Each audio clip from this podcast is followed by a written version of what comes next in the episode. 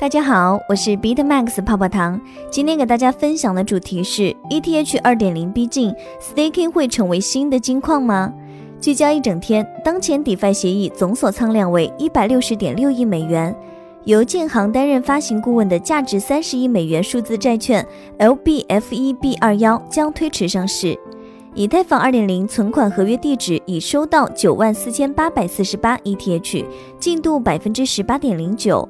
V 二零峰会即将举行，主要议题为稳定币和 DeFi 监管。BCH 完成硬分叉，Bitfinex 上 BCHA 最低跌破十美元。索尼音乐与区块链通证公司合作布局代币经济业务。以下对于 Staking 的深入解读来自区块链行业资深作者画下看市。随着 ETH 二点零的逼近，Staking 服务相关的板块受到市场再一次的关注。Staking 不是一个新的概念和事物，在 POS 和 DPoS 共识机制项目出现时就已经伴随而来。比如曾经盛极一时的 DPoS 项目 EOS，而整个行业也出现明显的由 POW 过渡到 POS 类的共识机制的趋势。需要强调的是，本篇文章我主要将注意力聚焦在 Staking 服务商平台这个板块。逻辑是，如果 ETH 二点零的 Staking 是一个机会，那么为 Staking 提供服务或者平台的项目则会是最大最直接的受益方。ETH 二点零的 POS 机制的几个特征，决定了 Staking 服务商会是一个必然出现的群体。一和大多数 DPoS 类项目不同的是，ETH 二点零的 POS 更加纯粹。理想状态下，未来 ETH 二点零会有上百万个验证人。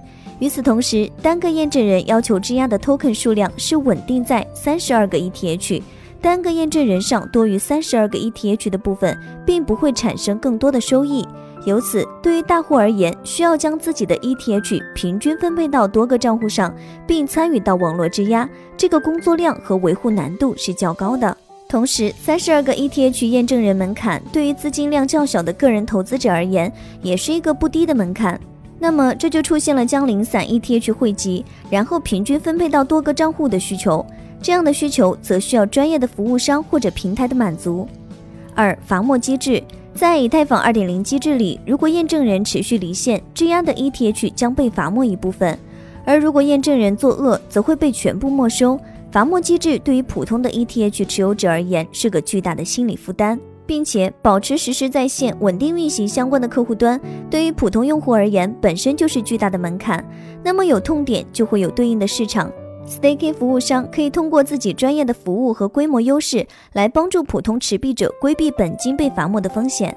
三、质押 ETH 的流动性需求，用户质押进去的 ETH 的流动性需求包括三个方面。一、ETH 二点零进入阶段二之前的冻结期里的流动性需求，这个冻结期保守估计会在一到两年区间。二、验证人在两千零四十八个 epoch 之后，可以选择解除质押，解除后验证人需要等待四个 epoch 才能撤回解除的 ETH，约等于二十七个小时。这个阶段里有一定的流动性需求。三。作恶验证人的流动性需求：当一个验证人被系统认定为作恶，并受到罚没惩罚的情况下，需要等待八千一百九十二个 epoch 才能提出余额。在行情波动和特殊资金需求的情况下，有一定的流动性需求。在以上三种情况下，专业的、规模较大的 staking 服务商则有空间为用户提供相应的流动性解决方案，而受到用户的青睐。目前有哪些可供关注的 staking 服务商呢？关于这个问题，我主要列出目前已上线的、具有一定代表性的四个项目加以对比分析。这里只做简要的罗列和举例，详细的资料大家可以网上搜索获得。一，Anchor Token 简写 ANKR，主要交易场所是 BitMax 火币，目前流通市值约一千八百万美金。ANKR 与业务关联。Anchor 推出的是一个 staking 平台，对接 staking 服务商和用户，节点服务商抵押 ANKR 成为服务商，抵押的越多，被选择的概率越大。与此同时，ANKR 质押可参与投票治理。ANKR 是 ETH 2.0 staking 业务系统里唯一的节点费用支付方式。二，Blocks Token 简写 CDT，主要交易场所币安，目前流通市值三百九十万美金。CDT 与业务关联，staking 软件服务费收入将用于 CDT token 的回购销毁。三，Rocket Pool Token 简写 RPL，主要交易场所币银、虎符、Uni，目前流通市值六千五百万美金。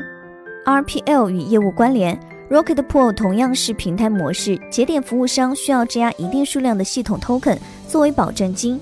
与此同时，Rocket Pool 将用户提供质押的 ETH 的流动性解决方案，RPL 将作为流动性交易的手续费支付方式。四 Staffy Token 简写 FIS，主要交易场所是 BitMax，目前流通市值约一千万美金。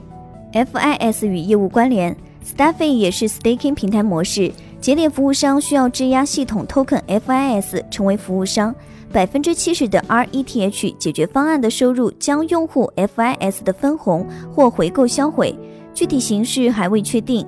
二十一个 SSV 需要质押相应的保证金，保证金的总价值需要大于上面的 ETH 资产价值。FIS 是唯一的保证金支付方式。Staking 服务商平台板块会爆发吗？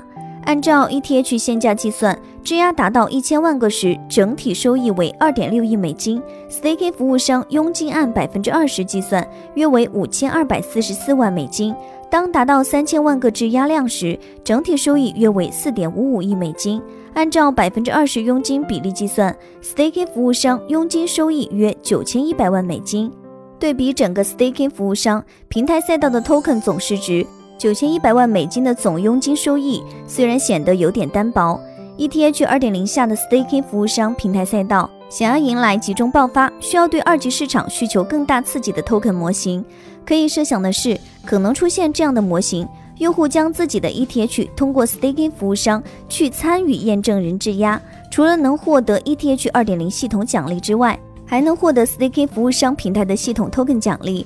类似此前的 DeFi 爆发、流动性挖矿爆发，大部分用户参与进去的主要目的就是获得系统的 token 奖励，而奖励的价值大小直接取决于系统 token 的二级市场价格。同时，通过服务商平台质押的 ETH，用户会获得一个代表自身权益的凭证，而这个平台可以参与到某些流动性池的挖矿中，以获得额外的收益等等。没错，这听起来还是熟悉的味道，熟悉的配方。之所以反复出现这样的剧本，原因只在于简单粗暴的模型可以让用户对潜在的收益显而易见，而对于 token 的二级市场刺激，短期看是较大的。以上就是今日的区块链大事件。喜欢本音频的话，帮助转发截屏发给泡泡糖领取奖励哦。好了，今天的节目到这就要结束喽，咱们下期再见，拜拜。